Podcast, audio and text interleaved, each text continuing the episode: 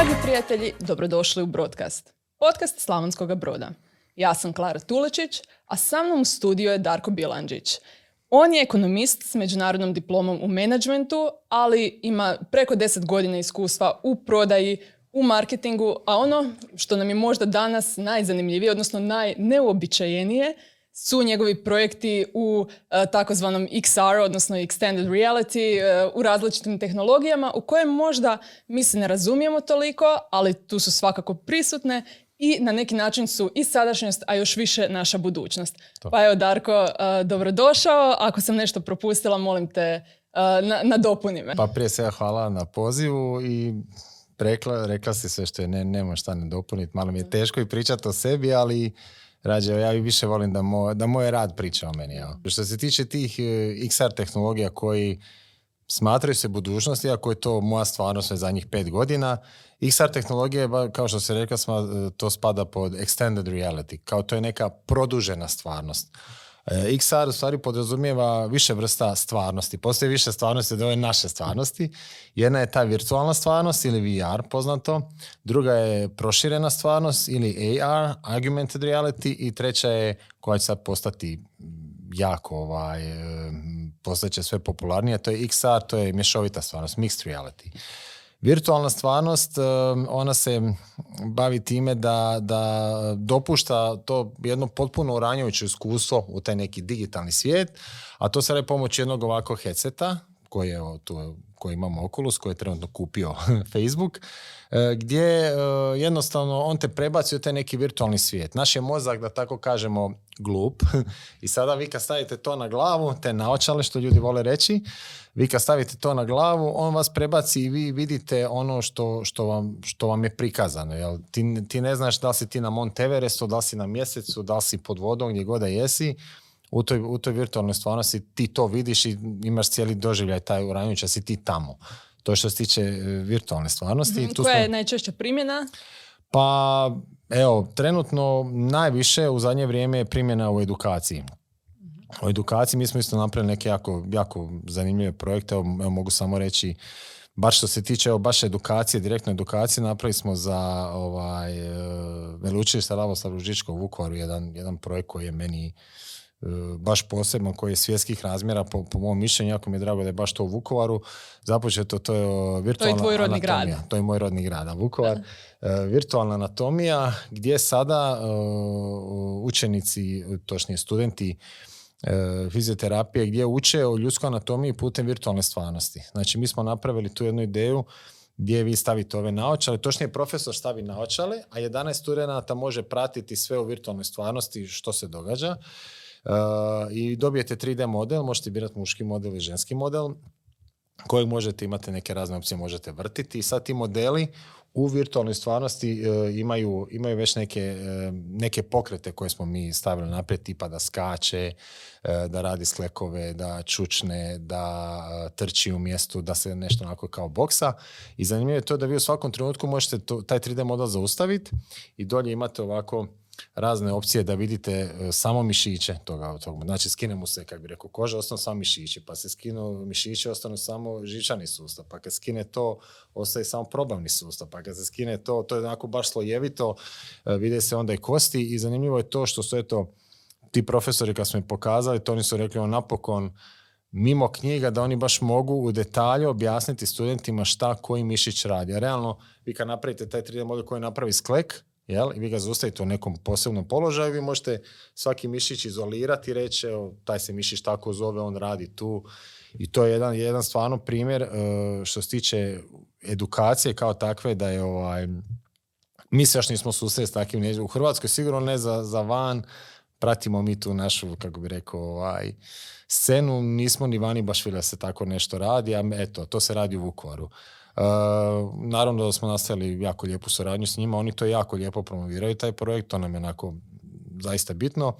I ono što nas, što nas baš hrabio je to da su studenti sada iz cijele Hrvatske koji se žele baviti uh, e, time zovu i pitaju da li ćemo mi učiti, zovu veleučilište i pitaju da li ćemo mi učiti putem virtualne stvarnosti ono kako prezentira, to je rekli da i evo pričali smo i sa, i sa ravnateljem i rekli su da im se ono znatno veći broj studenata sada. Mislim, to je nama neki logičan slijed edukacije, ali knjige daju, knjige daju jednu, jednu razinu, ali opet kad vi nešto vidite, doživite, upravljate s nečim, jel, svi, mi, svi smo mi više naučimo kad, kad nešto radimo, ali ovo je stvarno, evo ta prilika baš na, na, na ovome Lavoslav Žiška veleučilištu, on, oni svako malo imaju otvorena vrata, da ljudi mogu doći to pogledati i ono, isplati se otići vidjeti. Čisto da vam se malo otvori ovaj, Horizont, da, To je e, na neki način apsolutno dodana vrijednost da e, kada ljudi iziđu s fakulteta budu puno e, bolje obrazovani, recimo pa, to tako. To, to nam je cilj, da, to nam je cilj. Mi ono je kažem, ja bih volio kad me neko operira da, da, je, da je, ako dođe do toga, da je nekad vidio srce ili oko ili još pomoć ovih tehnologija da je ušao u srce ili oko i pregledao sve moguće žele, sve. Mislim, ova tehnologija dopušta takve detalje da je to, da je to nevjerojatno. A bit će sve, sve bolje, sve naprednije. Djeluje mi e, kada se to radi, znači e, ne moramo sad točno ulaziti što ti radiš, kako to e, napraviš, ali ti kao recimo ekonomist ne možeš sigurno znati slojeve u ljudskom tijelu. Pa kakvi sve ljudi trebaju sudjelovati uopće da se takav jedan projekt realizira? Pa baš za ovaj projekt mi smo jako surađivali, usko surađivali sa svim stručnjacima sa, sa, ovoga, sa Veluće i Slavo Starožička. Naravno da ni mi ne znamo sve te dijelove i oni su nam tu puno, puno pomogli, rekli su šta žele. Svi naši projekti su doslovno, kako bih rekao, ono, custom made, e, baš napravljeni za, za kupca, jel? Mhm. I oni su rekli točno što žele, kako žele to izgleda. Mislim, to na neki način to je pratio taj neki njihov kurikulum. To, pa su, eto, pomoglo je to da smo stvarno sjeli s njima i je, to je bila baš jedna uska suradnja i zato su oni sretni rezultatom i mi. Jel? Ne, ne možemo mi izmišljati kosti ili, ili mišiće ili što oni rade. Tako da, Uh, iskreno se nadam da ćemo nastaviti suradnju, već imamo neke pregovore pa ćemo vidjeti jer kažem iz, i profesori i studenti su to prepoznali kao nešto što ih zanima, što eto, nadam se i povećava ono znanje, pa eto, možda će biti još nekih dodatnih ovaj, dodatnih projekata. To se može širiti u, u nedogled, kažem, do, do kojih detalja to može ići, sve to, sve to do, do, do mogućnosti, do njihovih želja, jel? Mislim da relativno u Hrvatskoj to nije tolika ono e, percepcija, barem što se tiče možda e, većine visokoobrazovnih ustanova e, i tako dalje. Pa kako su oni uopće došli na ideju toga da vam se jave i pa razgovarate o Pa evo, to je jedno je bilo povezano s drugim. Kad smo pričali sad o toj edukaciji, evo recimo drugi jedan projekt koji smo napravili koji je, u stvari, to je bio jedan prvi naš veći projekt koji je onako baš vrhunski po mom mišljenju. možeš nam možda približiti što znači veći? Jer ako ne znamo, onako da, da imamo neku usporedbu otprilike. Veći, e, ajde tako kažem, kompliciraniji, a i sad da, da ne ulazimo u detalje i, i skuplji, da kažemo skuplji. E, naš prvi veliki projekt e, je bio za Memorialni centar Domovinskog rata u Vukovaru smo napravili jedan projekt samostalni zrakoplovni vod.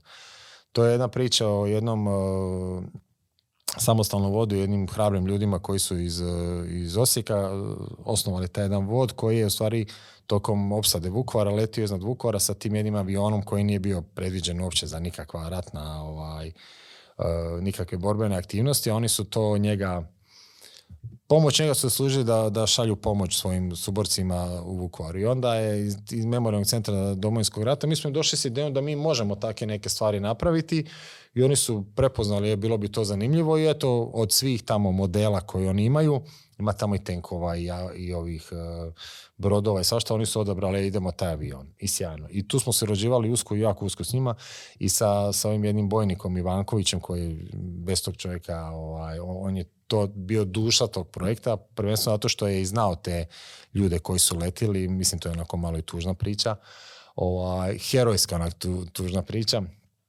Uh, I onda on, recimo što se tiče baš tog projekta, on napravi uvod u projekt, jel, on vas dočeka i ispriča šta ćete vi to vidjeti, ali on to ispriča sa takvim emocijama i onda još kad vidite ono način koji smo mi prikazali, to je zaista jedan doživljaj. To je zaista jedan doživljaj i taj projekt je zaista, ja bi nekako rekao, stavio nas na mapu u Hrvatskoj, ali u to vrijeme niko se tim nije ni bavio. A taj projekt Kad je to vrijeme? Pa prije, mi smo taj projekt napravili prije četiri godine, a on je prije tri godine bio, ovaj, smo ga ovaj, prezentirali jel, u javnosti. Um, svi koji su ga do sada vidjeli, mislim da su rekli preko 60-70 tisuća ljudi vidjelo taj projekt. Nalazi se u Memorialnom centru Domovinskog rata u Vukovaru, svima, svima predlažem da idu vidjeti.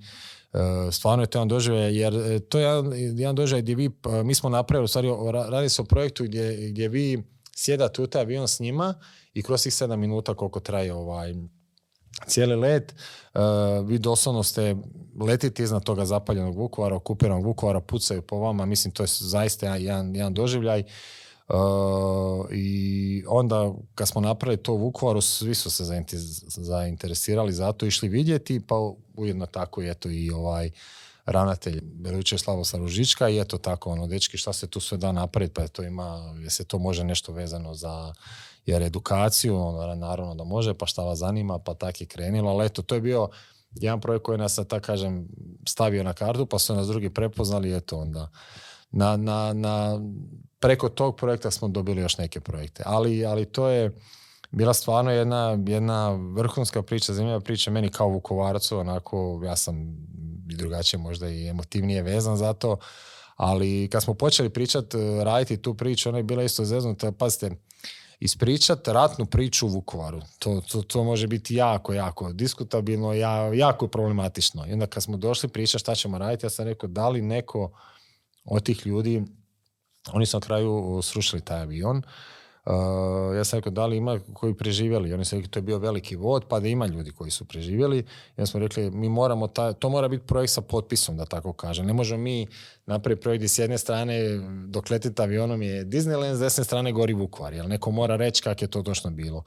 I eto, srećom dvoje, dvoje tih ovaj, pilota su se odazvali i bili su s nama cijelo vrijeme. Znači, ako ikad vidite projekt, zvukovi u avionu su zvukovi tog aviona, glasovi su glasovi od tih ljudi, znači to smo napravili smo koliko god smo mogli e, ono realistično i kad vam se jedna osoba koja je tako, taj jedan pukovnik Hrgović, kad vam se on zahvali, nakon toga svega to je bio ono, evo ne mogu, sjetim samo, to je, to je bilo čudo. A i na otvorenju projekta su bili ministar Medved, i ministar Banožić i onak dosta ljudi iz državnog vrha, baš ih je to bilo onako impresioniralo i kažem eto, nakon toga. Ali to je projekt koji je i za edukaciju, i za kulturu, i za turizam na kraju krajeva, tako da virtualna stvarnost, ono, ima, može se sudja naš namjena, da, široku primjenu, sam bitno je, jel, mi, mi u stvari pričamo priče e, putem ove stvarnosti. Još šta želim reći? Vi sad neko možete reći, ja primjer, znaš kako je bio jedan veliki div i dobro. I sad ćeš ti zamisliti koliki je dio. Da ga možda malo više približiš, kažeš on ti je bio ne znam, iznad, e, bio iznad najvećeg hrasta, pa možda zamisliti, ok, je bio iznad velikog hrasta, vjerojatno je to velika. Vi kad stavite jedno moje naočale na glavu, pa se vi pojavite ispred tog diva, pa vidite da ste vi njemu kraj palca, jel, onda shvatite kad se pogleda gore Isus koliko je to. To je taj doživljaj, jel, mi baš pomoć ove virtualne stvarnosti stvarno se može napraviti jedan vrhunski doživljaj. Što se toga tiče, e, jel to možda utječe onda, recimo ljudi čitaju knjige i oni samim time sebi razvijaju maštu i tako dalje, pa e, jel tu imaju neke debate, hoće li to potaknuti tuđu maštu ili neće, ako recimo govorimo o djeci? Je, e, jedno i drugo bi bilo najbolje. Možda, nije, možda nije to točno ta namjena da bude u tu svrhu. Kao pa da, mi, mi smo recimo pomoću baš ovog projekta, ono što mi volimo reći da smo napravili taj neki prvi virtualni spomenik u Hrvatskoj gdje vi doslovno kroz tih 7 minuta kad prođe, mi smo to nekako rekli, to postane dio vaše stvarnosti. To smo stvarno to, toliko realno prikazali da ti, ne, ti doslovno bi možda sa tim gospodinom Hrgovićem mogu imati priču o tome kako je to izgledalo. Vidjeli ste svu tu vatru, pucalo je, to je glasno. To je jako na emocije utječe. Da, jako na emocije, ja kažem i ovaj, doslovno, e, doslovno najbliže, najbliže e, stvarnosti, jel, pravo kakva je bila tako.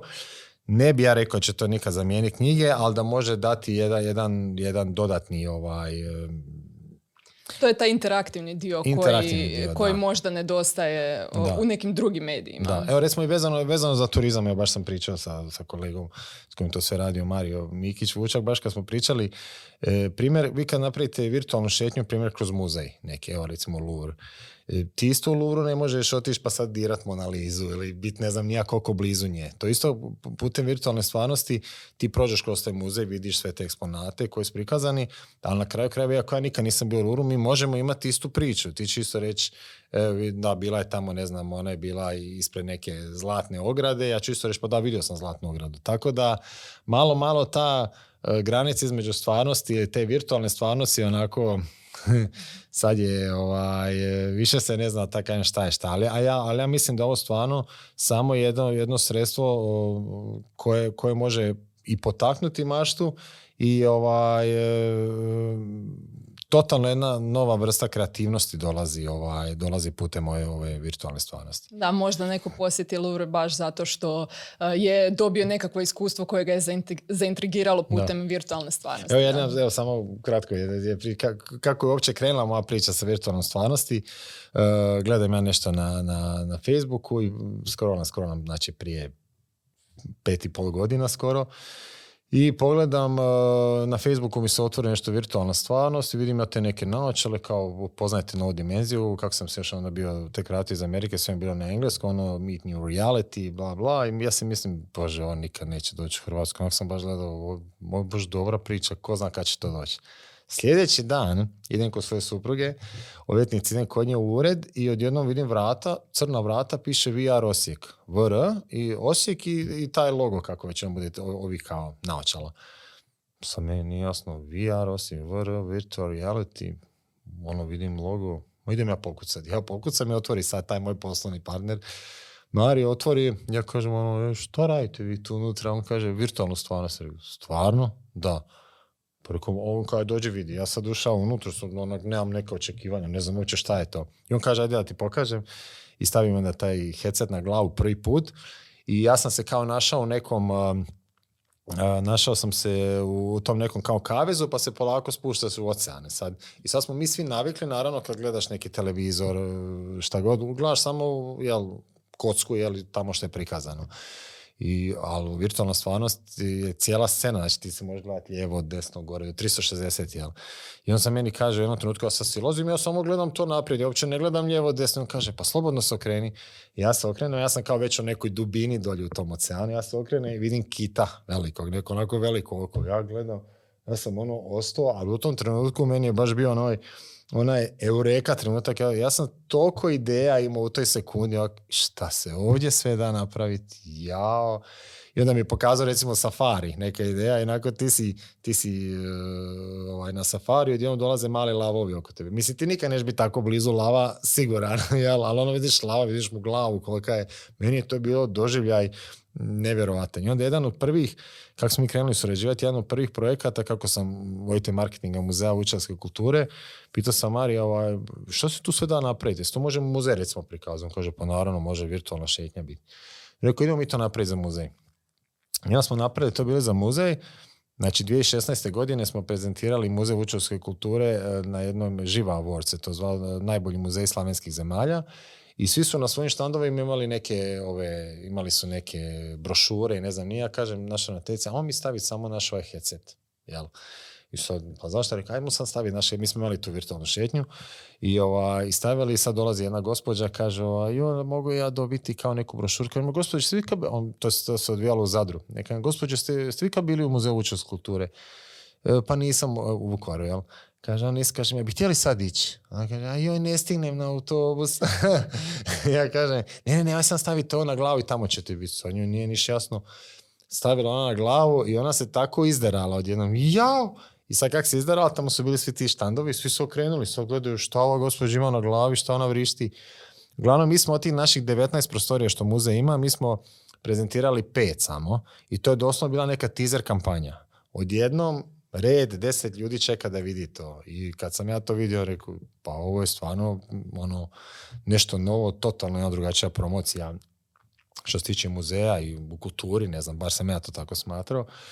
I onda smo napravili još jedan projekt, pa još jedan, pa još jedan i tako ja i Mario, ja sam rekao da i mi na, neki način, da kažem, uozbiljimo naše odnose, pa sam rekao ono, da bih, da bih htio biti, postati dio priče i onda smo se dogovorili ono da smo popola suvlasnici firme, je to sad već pet i pol godina Kulex, iza nas, Kulex, da, iza nas stvarno, evo, da bi mislio da će imati tvrtku koja, koja ima preko 20 već eh, projekata u virtualnoj stvarnosti, 20 u prošljenoj stvarnosti do, dok 90 5% Hrvatske nikad nije ni čulo za te tehnologije, onak, stvarno sam ovaj sretan i to. A koliko otprilike neki prosjek traje izrada projekta? Pa, e, da, to često postaje to pitanje, a sve zavisi od projekta i sve zavisi kompleksnosti projekta, koliko se ljudi treba uključiti, ali recimo evo e, za e, ovaj avion, taj samostan zrakoplovni nivo, trebalo nam je 6 do 8 mjeseci, za, za ovaj uh, Lavoslav Ružička trebalo je 6,5 mjeseci. Jer smo imali 8 ljudi zaposleno, 6, pa sve zavisi ko, koji ljudi trebaju, jel? E, tako da ne, nemamo onako sad, sve, sve ovisi kažemo o, o kompleksnosti projekta. To su i relativno dugački projekti, pa se osjećate možda u kojem trenu demotivirano, zato što nikad kraja pod navodnicima. Pa e, demotivirani ne, ne na način taj joj kad će to završiti ili nešto tako, nego demotivirani zato što je to jako mlada tehnologija, mislim dosta mlada tehnologija U ima u razvoju, da, pa ima puno bagova. Mi smo jednom do, u trenutku... Što su bagovi? Pretpostavljam da neki ljudi ne A da, znaju. ba- problemi u tehnologiji koji recimo nisu riješeni. Uh, I onda nam je bilo jednom zanimljivo kad tako nešto pričamo, smo shvatili da imamo isti problem koji imaju developeri, ljudi koji razvijaju aplikacije u Google. I onda, onda smo se, oni svi isu se, pa ni Google taj nije otkrio, rekao, pa ljudi, mi smo došli na razinu da imamo problem koji Google ima. I rekao sam to onako, to, to treba stvarno uzeti kao, kao ono ogroman uspjeh.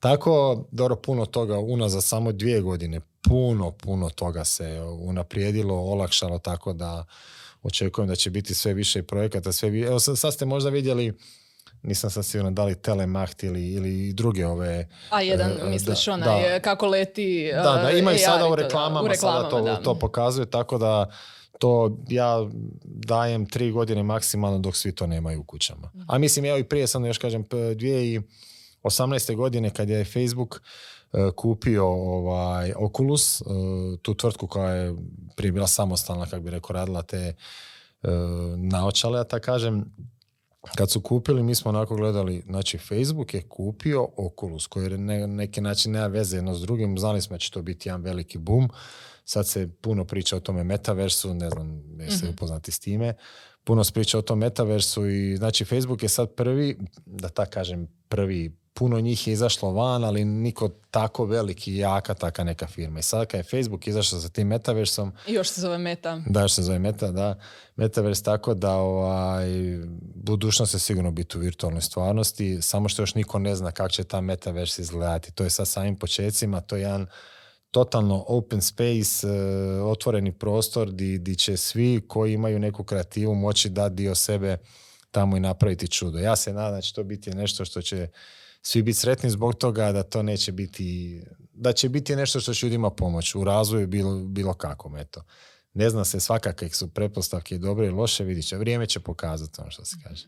Da, samo govorili smo o A1 i mislim da su bila neka virtualna iskustva u T-Mobile još neke 2017. u njihovim nekim poslovnicama, ali sada još samo da spomenem što se tiče Muzeja Vučedolske kulture, ako neko želi posjetiti virtualno, ako se ne varam, radio si na web stranici zapravo virtualnu šetnju koju Da. na svakom ekranu može svako Da, da. pogledati zapravo. Može na svakom ekranu i recimo ako, kuć, ako imate, e, postoje ra- različite vrste ovih naočale, skuplje i jeftinije. Ako imate mobitel, idete na našu web stranicu na vučilo.hr i tamo pod ovaj virtualni obilazak da pogledate putem svojih naočala, možete dobiti to iskustvo kao da ste u muzeju. Mislim, najbliže tome kao da ste u muzeju. Tako ja i kažem, virtualna stvarnost nikad neće zamijeniti e, zamijeniti stvarnu stvarnost, da, ali je najbliže do, mislim, ja to stvarno smatram kao jedna sjajna teaser kampanja, ono, ili ono što se kaže try before you buy, jel, da, da vidiš kako to izgleda prije nego što Da, to je to kupiš. nadopunjuje zapravo ono stvarno Nadopunjuje, iskustvo. Da, da, da, tako je to. Pozivam sve ko, ako žele. I kažem, sada radim na, na novoj web stranici za, za Vučedol, tako koja će još biti naprednija nego ova, pa evo, nek se još malo strpe. To je jedan stvarno projekt koji me, evo, već dva mjeseca radim na tome, radim na toj web stranici, ono, baš se radujem kako će izgledati i sve te nove stvari koje sam naučio da implementiram.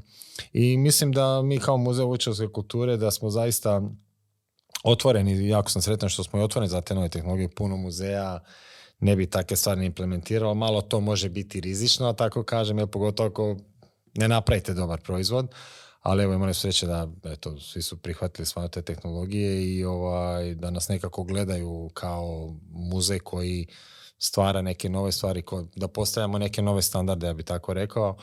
Pa eto, ovaj, nadam se da ćemo tako i nastaviti. Koliko dugo si povezan s muzejem? E, evo šesta godina. Šesta, godina sam vojitelj marketinga tamo. Da. A, super, super.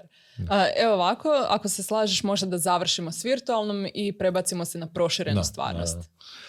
Proširena stvarnost je također jedna vrsta stvarnosti. Ovaj, e, ona malo drugačije radi. Ona vam u stvari, e, ja to volim reći, oživljava, oživljava print oživljava neki print. Evo, poput jednog od ovoga, e, znači vi, vi imate jednu ovakvu knjižicu koja pomoću te tehnologije proširene stvarnosti, znači putem vašeg e, mobitela ili tableta, kada vi skenirate ili uslikate tu neku, nekakvu sliku, e, ona se oživi ili pokaže se nekakav 3D model, nekakav video, neki bilo kakav medij koju imate to bi u stvari rekao znatno napredni QR kod. Ljudi su čuli za QR kodove. QR kod vas vodi ovaj običan, kako bi rekao, ovaj QR kod koji ljudi koriste. On vas vodi na neku web stranicu u većini slučajeva neki ono, third party što se kaže, ali e, proširena stvarnost vam baš ona ono na tom mjestu pokazuje te određeni sadržaj. Da, samo da dodam e, ovako, zato što je ovo podcast pa imamo i audio verziju,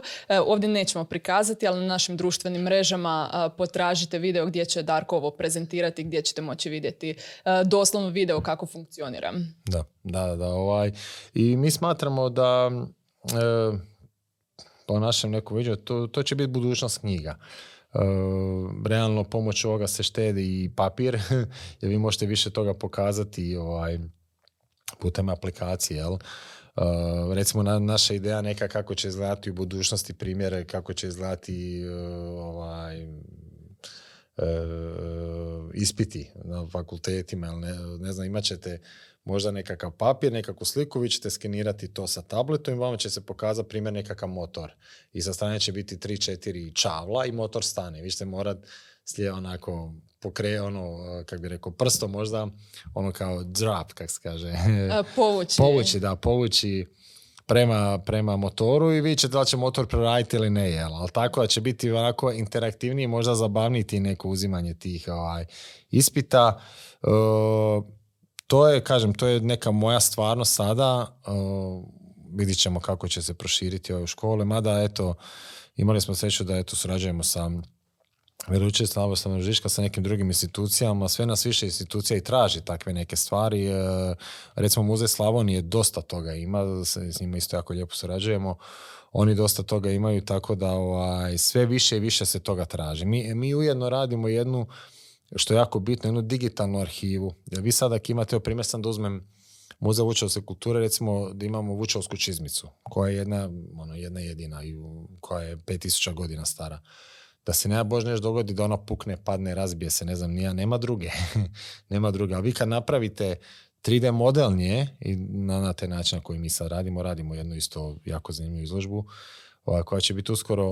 mi smo napravili tu digitalnu arhivu, mi nju u budućnosti ako se nešto dogodi, možemo isprintati u 3D, možemo i nekako ponovo napraviti, jel? ali zato je i dosta bitno i to su sad, pa rećemo sad kak sam u tom svijetu muzeja, da je dosta muzeja to prepoznalo i da ovaj, ide tim smjerom te neke digitalne arhive, to je muzej učenske kulture između ostalog, već, već je, dobro smo zagrabili u tom. uh sjećam se, mislim da je to negdje, vjerojatno u Barceloni ili negdje u Španjolskoj bilo doslovno uh, iskustvo uh, Dalija da vide doslovno i onda mm. mogu razgovarati s njim i tako dalje. Uh, tako da ovo nije nužno povezano s tvojim projektima, ali lijepo je da preuzimamo možda ono što je malo kasnimo, jel da, koju godinu, zato što sam ja o tome na faksu učila mm još, još davnih dana, ali lijepo je što preuzimamo neke... mislim da to nisu čak ni trendovi, to je jednostavno ono da, prirodni slijed e, tehnologije. Da, ono, ono, ono što, ovaj, što, što želim reći, što mi je jako drago, da ovaj, niko od nas u Europi, u svijetu, kako bi rekao, ne radi nešto luđe e, nego mi. E, mi smo napravili, eto, taj avion, za koji bi možda ti ljudi što su idu u Barcelonu rekli, ovo je fenomenalno. E, sve je to ista, ista razina tehnologije, koristimo istu tehnologiju, samo je to priča je drugačija. Sad možda su neke priče zanimljivije, neke manje, ali meni je drago da smo mi na razini sa svima u svijetu, kažem sad. Da, mislim, na razini ste Facebooka, tako da ono, trebate biti bit sredni kao imamo isti bug, inače ljudi, ljudi se boje bugova, ne, žele, ne žele ih onda vidjeti. Ali evo, evo zadnja tehnologija koju bi evo popričala, to je ta miješana tehnologija, mixed reality, što je u stvari kombinacija ove dvije tehnologije. Miješana tehnologija za one koji eto, možda prate malo taj IT svijet, to vam je u stvari uh, one Google Glasses koji su izašli prije to je bio jedan pokušaj toga prije, ne, ne, ne mogu sad reći, prije možda 7-8 godina, možda i više. Ovaj, ali to je sada, uh, miješana je stvarnost, je doslovno, evo, mi sada gledamo se, imat ćemo najobičnije naočale dioptrijske koje sad gledamo, ali pomoću tih raznih aplikacija koje će biti, uh, koje će biti na tim naočalama, pored vas će sad tu biti Tesla ili koga znam, neki 3D model, nešto će se događati tu se otvaraju nove vrste za marketing, za prodaju, čuda će se to događati. Mislim, kakve sve tehnologije dolaze i kakve sve ideje smo vidjeli i mi smo nekad ostanemo ono wow, ali to je, to je ta miješana stvarno. Za sad se može uzeti preko tih uh, HoloLens naočala se zove, koje su Microsoft do sada naj, najviše napredovao što se tiče toga. Ali evo jedna, jedna velika stvar što se sad čeka isto u tom IT svijetu, baš što se tiče tih XR tehnologije, je to da je ovaj Tom Cook koji je generalni direktor Apple, sad Tim. nakon e, Tim Cook, da. Ili je Tim? Tim, Tim Cook, da. Nakon Steve Jobsa, on je rekao njihov sljedeći proizvod će zamijeniti u potpunosti Apple.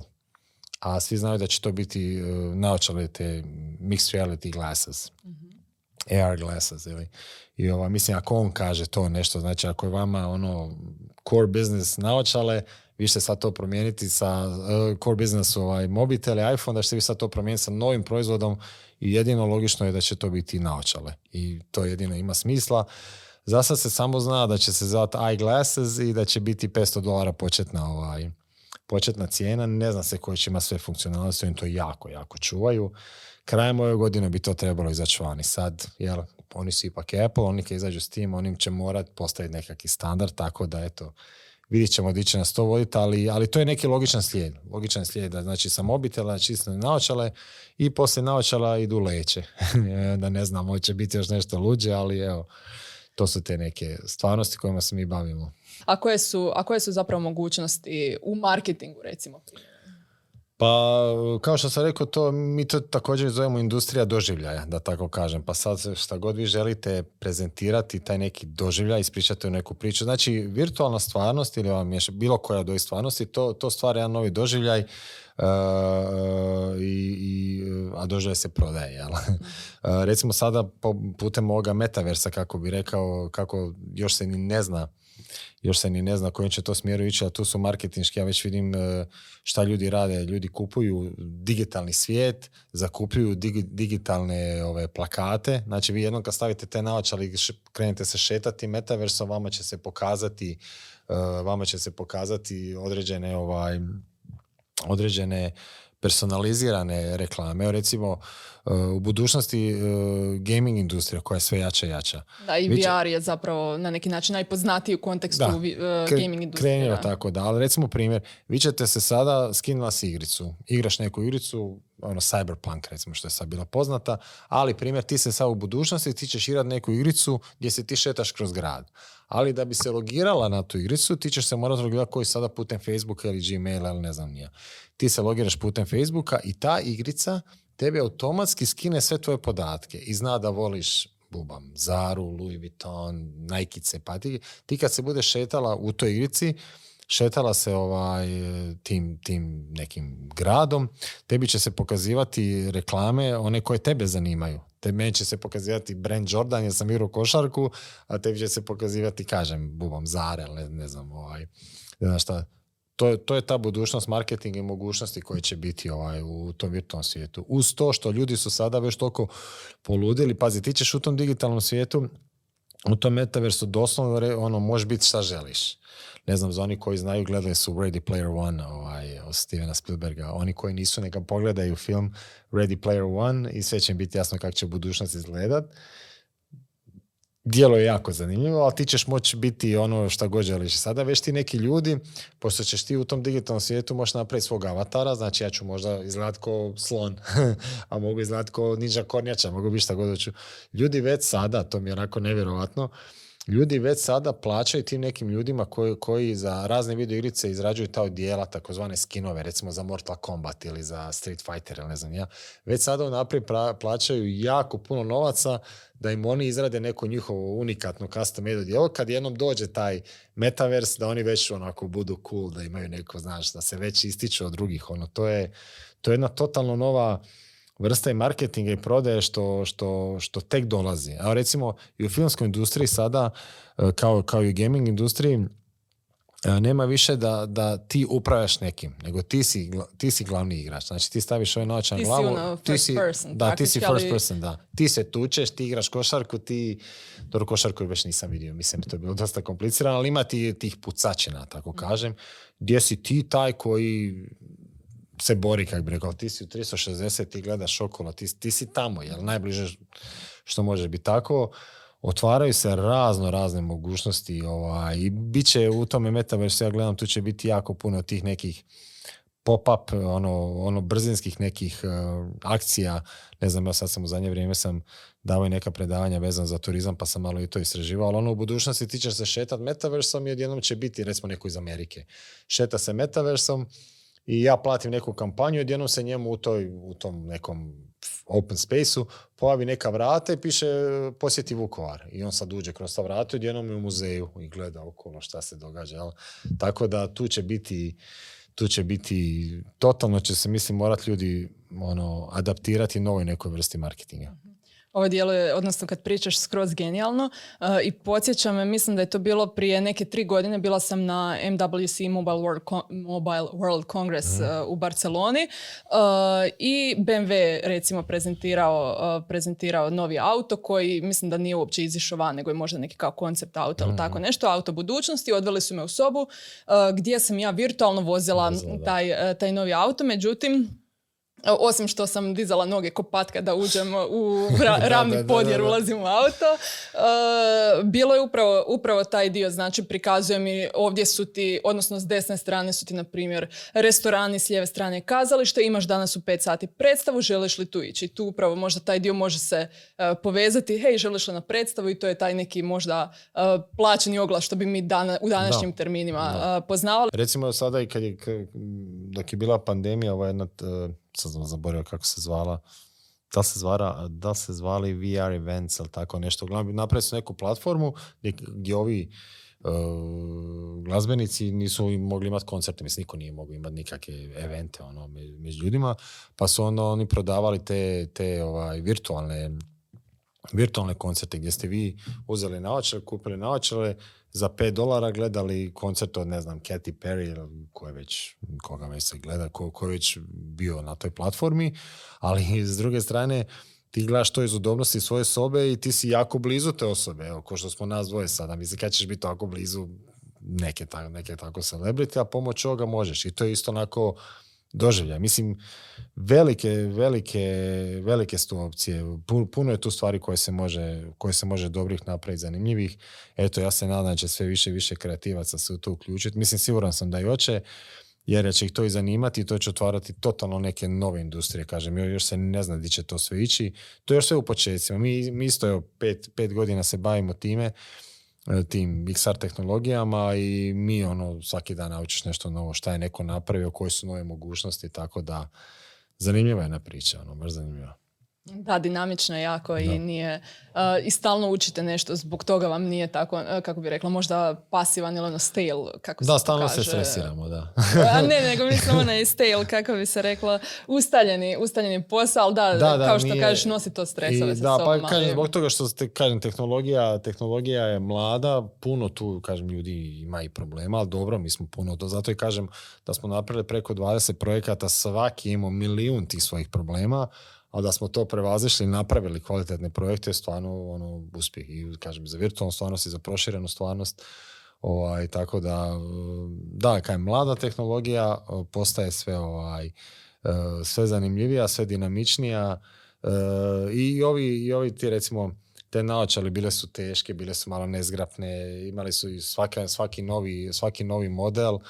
Uh, ovo, je neka, ovo je neka srednja klasa, Oculus Go, oni dođu oko 1300 kuna, sad imaju Oculus Quest 2 koji dođu oko 3500 kuna, su tri put bolje od ovih. Nove generacije, koji mobiteli, ali izlaze svaki godinu, svake dvije. Ovaj, tako da sve će to biti bolje, luđe, bliže. Neki se toga boje, ja, evo, ja, ja gledam tehnologiju uvijek kroz tu neku prizmu da mi pomogne.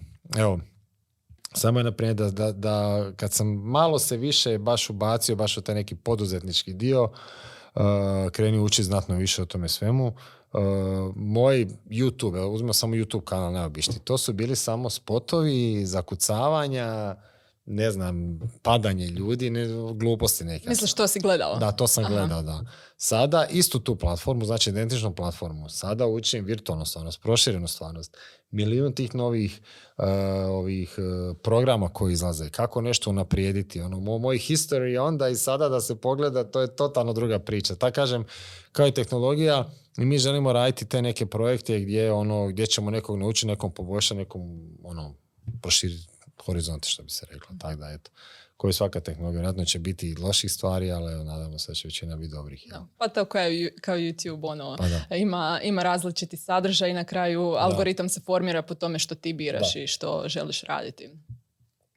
To kažem i tam e, što smo pričali, spomenuli, ta marketinška personalizacija upravo u VR-u će biti taka, kao što sam rekao, kroz ove igrice u budućnosti. Znači, sve će se pokazati, oni će skiniti sve ovo ko što je da. To, to se sve radi o ovome big data. Oni će skiniti sve podatke o tebi, znači di si bila, šta si radila, šta si jela, sve kako to klasično ide.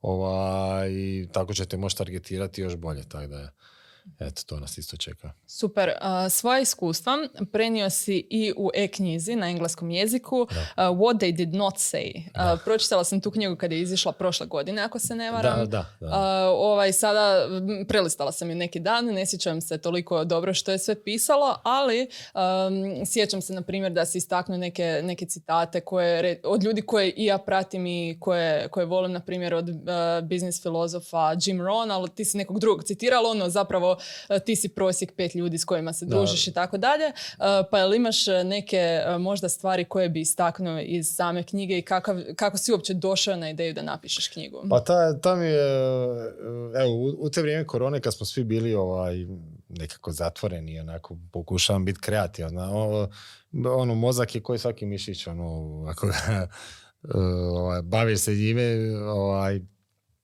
E, napredovać. Jer ja sam onako doslovno u toj koroni nismo radili e, dva mjeseca, ja sam razmišljao, ja moram, moram nešto raditi. Tako sam razmišljao o svemu, pa sam si napravio svoju web stranicu i svoj, svoj službeni Facebook profil.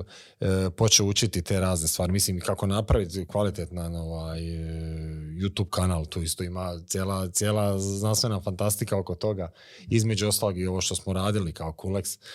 Vidim, ovaj, oprosti, na darkobilanđić.com, jel tako? Da, da, da tamo pišeš i blogove i dijeliš zapravo sva iskustva i znanja. Da. I, ovaj, I onda sam tako jednom pričao s prijateljem i koji ovaj, završio fakultet, on bi sada otvorio nekakvu firmu i ovaj, počeo da kažem, pa dobro šta, imaju onak zanimljivu jednu ideju, ovaj, ajde da ne govorim ideju, ideja piše u knjizi, ali ovaj, imaju zanimljivu ideju i samo kažem, pa dobro, kao mislio šta ako se ovo dogodi, a šta ako se ovo dogodi, pa si razmišljao kako ćeš to plasirati, pa si razmišljao što je, koji će ti biti your return policy ako nešto ne, ne radi, onda onako, pa nisam, pa, pa nisam, da, pa ovo.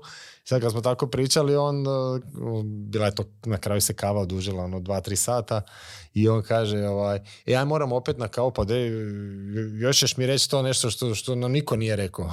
I to je naslov knjige na hrvatskom, zapravo, rekla sam na engleskom, a ako neko ne zna možda što nam nisu rekli zapravo, a to se odnosi na posao i općenito na um, opstanak u životu. Pa da, ja sam, ne znam da li bi rekao imao tu neku sreću ili nesreću u životu da ovaj, puno tih stvari sam što bi rekao morao nekim težim putem na, na, naučiti sam. Uh, od svoje prve web stranice. Prvenstveno nas to nešto mora zanimati, ali onda, onda je i taj težak put nekako prebrodiš, ali te zanima, ta, ta motiviran se to napraviš, a puno stvari ovaj, mi nije rečeno, pogotovo što se tiče kako biti poduzetnik, puno stvari. Imao sam jako skupih pogrešaka, par njih pričam i o ovome, i u, ome, i u knjizi, recimo i jedan, jedna od tih samo zove se kao procrastination. Pišem na engleskom, samo da objasnim, pišem na engleskom, to knjiga mi je, kad mi je došla.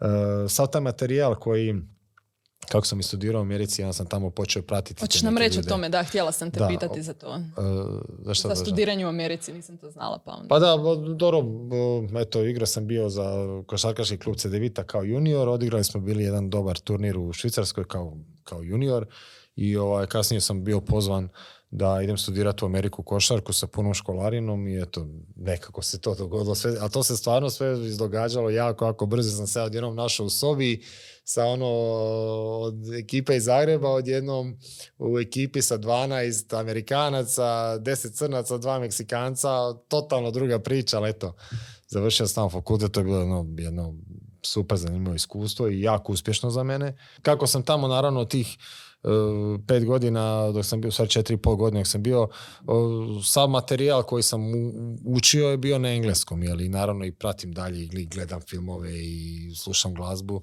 Vjerojatno na YouTube što gledaš vezano za tehnologije, da. 99% na engleskom. Većinom je da sadržaj na engleskom. I tako kad sam, kad sam i krenio tu pisati knjigu, možda je smiješno, meni je sad lakše nekako razmišljati na engleskom i pisati. A i htio sam da pišem, da mi, da mi ostane to ne samo da pričam, nego da, da i pišem. I doslovno evo jedna, ovaj, jedna, od, eh, jedna od tih tema, od deset tema koje stavio se zove procrastination, što, zna, što procrastination bi bilo ovaj, odugovlačenje. Odugovlačenje, bravo, odugovlačenje, da. Uh, jedno od to je bilo baš odugovlačenje, gdje doslovno, kad sam odlučio pisati knjigu, uh, trebalo mi je dvije i pol minute da, ovaj, da krenem pisati knjigu. Rekao sam, e, imam par ideja, onak skupilo mi se, ne znam kako mi se sve posložilo, idem pisati knjigu. I onda sam počeo pisati knjigu na kraju i knjiga moja ako se kupi preko moje web stranice i dođe 2,5 dolara, mislim to je bilo onako čisto simbolično, ali sam dok sam i pisao knjigu i plasirao knjigu, naučio kako se to radi. Tako to je još jedan level nečeg novog što sam naučio. Ima i tu cijela znanost kako. I ovaj, Procrastination, recimo, samo, samo jedan, jedna od tih deset tema u, ome, u knjizi je bila ta gdje se dogodilo, e, primjer, dobio sam jednom račun, ne znam da li je bilo za, za vodu, nešto je onak, ma dobro, šta, 70 kuna, 80, aj ništa. Pa nisam ga pogledao jedan dan, drugi dan, treći dan, mjesec, dva, tri, odjednom ovrha, kakav ovrha sad, šta je ovo? Uglavnom zbog toga što nisam odmah reagirao, sam platio tri puta veću cijenu. Isto mi se tako dogodilo da mi jedan gospodin kontaktirao, vidio sam jedan natječaj vezano za Kulex, vidio sam jedan natječaj i bilo je savršeno za nas. Ja sam to vidio u petak. I rekao, e, ma da, ma prijavit ću se ovo u ponedjeljak. Ono. I ja u ponedjeljak gledam onak, i vidio sam ga i u ponedjeljak u deset ujutro, onak, a dobro, javit ću se kasnije, ima tu vremena. I ja u tri sata vidim tamo i pošaljem ja mail i taj mi neki gospodin zove, kaže on, jao, pa ja sam sad bio na vašoj stranici, na Kuleksovoj stranici, pa sve imate, pa vi nama trebate, rekao, sjajno, on kaže, ali evo, mi smo prije dva sata potpisali ugovor s jednom drugom tvrtkom za projekt od 50.000 eura. Samo zato što nisam reagirao kad sam to vidio. Tako da je to nešto što mislim da je u poduzetništvu dobijete, ne dobijete puno ovih kako bi rekao, ne otvore se baš puno previše vrata ukoliko se sami ne trudite i onda sve te prilike treba onako, ne treba čekati, ono treba ući kroz odmah reagirati. Odmah reagirati, da. Pa eto, to je jedna, jedna ovaj, od tih knjiga deset ima tema, zanimljiva, mislim da je lako štivo da, da se dosta ljudi može povezati, ali uh, povezati s time što piše. A eto, ako nekog pomoga, ako nekog uštedi živaca i novaca, evo, bilo bi mi jako drago. Osim u knjizi, na tvom blogu imaš i YouTube kanal na kojem zapravo i, Facebook svoju stranicu na kojoj dijeliš svoja razmišljanja, ono, praktički aktualnija, recimo to tako, ne, ne knjigu koju si napisao prije godinu dana, koja je apsolutno aktualna, ali ono što ti danas možda padne na pamet, to podijeliš, jel tako? Pa, Gdje te još mogu naći? Pa imam, imam svoj YouTube kanal, mislim, sve, sve moje linkove se mogu potražiti na, moj, na tom mom blogu darkobilanzic.com com. Uh, i, na, I na LinkedInu sam pokušam biti što aktivniji. Mislim da je to uh, mislim da je LinkedIn u zadnje dvije godine ovaj, postao jako, jako jedna dobra poduzetnička mreža. Stvarno, stvarno sada ljudi konkretnije stvari prišu, konkretnije probleme do, idu u dubinu sa nekom tematikom. Tako mi se to sviđa. Malo sam počeo biti više aktivniji na, na, ovome, na LinkedInu, ali ono standardno Facebook, nešto manje Instagram. Instagram je više osobni, kak bi rekao. Znači, imam Facebook page, imam taj e, svoj YouTube, YouTube kanal, gdje sam radio te, te neke svoje ovaj, vlogove, takozvane driven, gdje se vozim autom, pa ovaj, padnu mi na pamet neki dijel sam nešto naučio, nešto saznao, neka razmišljanja, pa to podijelio. Eto, ja to sve nekako radim, ja budem najiskreniji, to mi je nekako i hobi, ali htio bi te neke ideje ko, koje su meni bile zanimljive u tom trenutku, da mi ostane se kasnije mogu prisjetiti. Pa na kraju krajeva i da je moja kćer, ako Bog da, volio bi da imam dovoljno stečenog znanja da, da ja svog kćeri mogu biti neki mentor, što, što ja u životu na neki način nisam imao nekog, uh, imao sam jednog gospodina s kim sam radio u Boru, gospodin Kovač, on je bio moj ona, ja nikad nisam imao idola, res meni Jordan nije bio idol, nije bio idol ni Kukoć, ni neko tako, oni su meni bili vrhunski košarkaši, super, ali ne ono sada bi ja njih gledao, ali taj gospodin Josip Kovač, svi koji znaju Josipa Kovača iz Borova, to je bilo najbliže geniju što sam ja ikad bio. I on je meni baš bio idol. Ja sam s tim čovjekom surađivao skoro godinu dana i koliko sam od njega naučio, kako je način na koji on pristupio meni, a ja sam bio za njega smiješan što se tiče znanja i svega, način na koji on pristupio meni, evo ja to pokušavam i kad dajem taka neka razna predavanja, to sve to bude jednostavno, ono, lako probavljivo i da, da eto, pomognem nekom. Ja, on je meni pomogao, ono, ne mogu mu se nahvaliti. Tako da eto. Super. evo za kraj već se bližimo kraju podcasta, ali e, znam da imaš još toliko toga i govoriš i da si predavač i to sve, pa možda jednom u budućnosti budemo imali i drugu epizodu s tobom. ali sada jel bi mogao samo zaključiti s tim što te možda inspirira ili na kraju krajeva neki savjet dati našim gledateljima? Najiskrenije ono što mene prati kroz cijeli život, to je glazba. Ja, ja glazbu obožavam. Kako sam i košarkaš, uvijek je bio taj nekakav rap, eh, hip hop, to je cijela ta neka kultura, jel? Ali evo, evo je jedna, mislim, promocija, ne znam kako bi rekao, upoznao sam ba, upravo u ovome, u, ovaj, u, evo, u toj koroni, jednom sam ležao i čuo sam kako na YouTube idu na razne, razne pjesme. Čuo sam jednog glazbenika koji se zove Russ, piše se R U S S, pa evo ako neko želi pogledati. Čuo sam jednu pjesmu koja se zove MVP. Ne znam, ja kad sam čuo tu pjesmu, ne znam zašto, valjda je to bio taj neki trenutak, meni se tako mozak otvorio. Znači ja sam u tom istom, u istom trenu sam krenio pisati tu knjigu i kad sam krenio pisao, on rekao je, pa ja bi trebao imati YouTube kanal svoj. Pa sam krenio raditi YouTube kanal. E, ja moram naučiti kako se radi ova videa. Pa sam krenio raditi videa. Ne znam, i taj, taj, ovaj, taj Russell je sad postao najbolji umjetnik što ja čuo meni osobno. On, on je ovaj, sam uspio, da tako kažem, gospod, čovjek ima uh, e, 11 svojih albuma i priča baš onako o poduzetništvu. Nije ono tipična da tako kaže neka blesava rap glazba, ovaj, ovaj baš onako dobra. I tako i kroz neke njegove razne pjesme sam čuo neke jako zanimljive rime koje on kaže, pa i to mi onako otvori da nešto otvori malo mozak, ko, da me usmjeri, ne znam. Ono, jednostavno prepoznao sam taj njegov talent, uh, ali onu inspiraciju tražim uh, svuda. mislim da je to i da imam to u sebi dosta tu neku kreativnost i uh, recimo što se tiče muzeja vučelske kulture, puno tih stvari tamo da kažem, ovaj, puno tih stvari ja odlučim napraviti, rekao, idem sad raditi novu web stranicu, ova mi, ne bih rekao da mi je dosadla, ali ako mislim da trebamo napraviti novu web stranicu, imam napraviti novu web stranicu, imam napraviti neki video za muzej.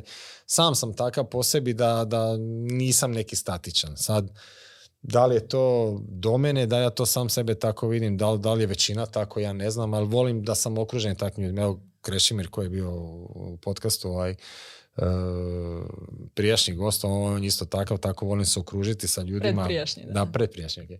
ovaj, volim se okružiti takvim ljudima pa se onda razmjenjuju ideje, eto, i, i od drugih nekako dobijam ideje i ne znam, evo za sad volim tu neki, neki dio sebe, te kreativnosti, te ažurnosti, što eto, imam još uvijek tog jelana. Imam puno previše ljudi koje znam koji onak stupaju iz dana u dan. Ja stvarno pokušavam, evo, ulažem dosta u sebe i eto, na kraju se pokaže neki rezultat. Ok, evo. E, super, hvala ti na dolasku i možda se još vidimo. Mm. E, I hvala i vama, dragi gledatelji i slušatelji. Vidimo se, čujemo se sljedeći utorak. Bog!